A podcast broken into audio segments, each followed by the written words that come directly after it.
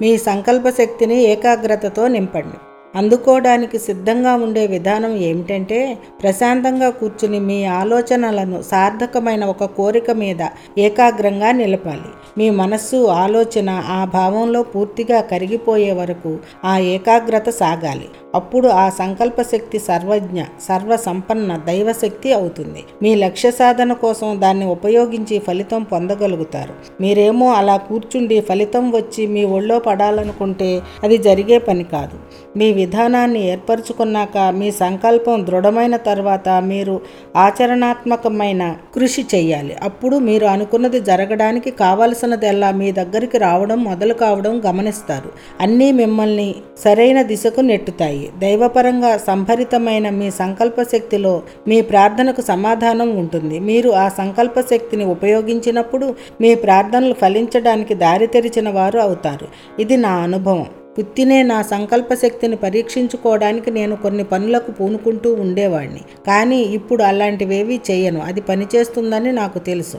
చాలా కాలం కిందట ఒకసారి నా విద్యార్థుల్లో ఒకడు తప్పుదారిలో పోతున్నాడని గమనించాను. రాబోయే విషాదకరమైన ఫలితాలను ముందే తెలుసుకొని అతడు అనుసరిస్తున్న జీవిత విధానాన్ని మానిపించడానికి అనుకూలమైన కారణాలనన్నిటినీ బయటపెట్టాను. కానీ నా సంకల్ప శక్తిలో ఎంత మాత్రమూ అతనికి సహాయపడేటట్లు కనిపించలేదు. ఏమంటే చెడుదారిలో పోవడానికే అతడు నిశ్చయించుకున్నాడు. చివరికి అనుకున్నాను సరే ఇదే వీడుకోలు అతన్ని పోనియ్యి. అయినా అంతలోనే అతని మీద ఉన్న గొప్ప ప్రేమ అతని కోసం నా వ్యాకులత మళ్ళీ ముందుకు వచ్చాయి. నేను ఒక మర్రి చెట్టు కింద కూర్చొని అతని భూమధ్యంలో చూడటం మొదలుపెట్టాను. తిరిగి రమ్మంటూ నిన్ను ఆజ్ఞాపించమని భగవంతుడు నాకు చెప్పాడు అన్న సందేశం ఒకటి మనఃపూర్వకంగా మళ్ళీ మళ్ళీ అతనికి ప్రసారం చేస్తూ వచ్చాను. సాయంత్రానికి అతడు వస్తున్నాడన్న అంతర్బోధతో నా ఒళ్ళు జల్లుమన్నది. మనసులో ఉల్లాసం కలిగింది. చివరికి అతడు గేటు దగ్గరికి వచ్చాడు. డబ్బు దుబారా కొడుకు. తండ్రి ఇచ్చిందంతా వృధాగా ఖర్చు పెట్టేసి పేదవడిన కొడుకు. ఇటువంటి వాడి కథ ఒకటి బైబిల్లో ఉంది. తిరిగి వచ్చి తన వాళ్ళ పంచకు చేరాడు. నమస్కారం పెట్టి అన్నాడు. రోజంతా నేను ఎక్కడికి వెళ్ళినా ఏం చేసినా మీ రూపమే కనిపిస్తూ వచ్చింది. ఎందుకు జరిగింది ఇలా?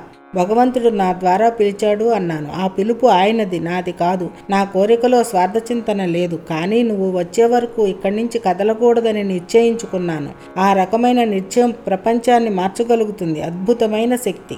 మహాగురువులకు శరీరమంతటా వ్యాపించే దివ్యజ్ఞానం అనుభవంలో ఉంటుంది. ఉదాహరణకు ఒక శిష్యుడి తప్పుడు తలపులను గురించిన అంతర్జ్ఞానం చురుక్కు చురుక్కుమనిపించేలాగా ఒంటి మీద సూదులతో పొడుస్తున్నట్లు అనుభవం అవుతుంది. అదేవిధంగా సామరస్యపూర్వకమైన సంతోషప్రదాయకమైన అంతర్జ్ఞానం కలగటంతో పాటు ఒక్కొక్కప్పుడు ఒళ్ళు జల్లుమంటుంది. ఆ విధంగా గాఢమైన ప్రార్థన ఫలిస్తుంది. ప్రార్థనకు చాలా మంచి సమయం. ఏందంటే మనస్సును చెడగొట్టేవి అట్టే లేనప్పుడు రాత్రిపూట మీ ప్రార్థనలు మీరు చేసుకోవడానికి దైవంతో ఉండడానికి బాగా మేలుకొని ఉండటం కోసం అవసరమైతే సాయంత్రం కాసేపు నిద్రపోండి. మొదట్లో ఇది ఇబ్బందిగానే ఉంటుంది. కానీ మీరు ప్రయత్నం కొనసాగిస్తూ ఉంటే అది సులువవుతుంది. ఫలితాలు చూసి ఆశ్చర్యపోతారు మీరు. భగవంతుడు మీ సంకల్పం శక్తిమంతమవగానే సమాధానం ఇవ్వడం మొదలు పెడతాడు అనంతుడైన భగవంతుడు తన మౌనవ్రతాన్ని చాలించడానికి అనుగ్రహం చూపినప్పుడు మీ ఆనందానికి పట్టపగ్గాలు ఉండవు. కానీ మీరు మీ ప్రార్థనల ఫలన శక్తిని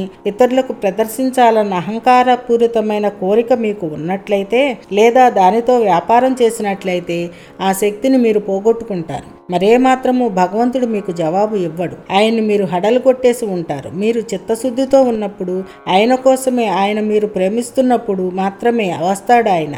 మీ విషయంలో మీరు తృప్తిపడిపోయి ప్రదర్శనకు పూనుకొన్నప్పుడు ఆయన కోసం కాకుండా పేరు ప్రఖ్యాతుల కోసం మీ అహంకారాన్ని గొప్ప చేయడం కోసం దేవులాడుతున్నట్లు ఆయన గమనిస్తాడు. కనుక ఆయన రాడు.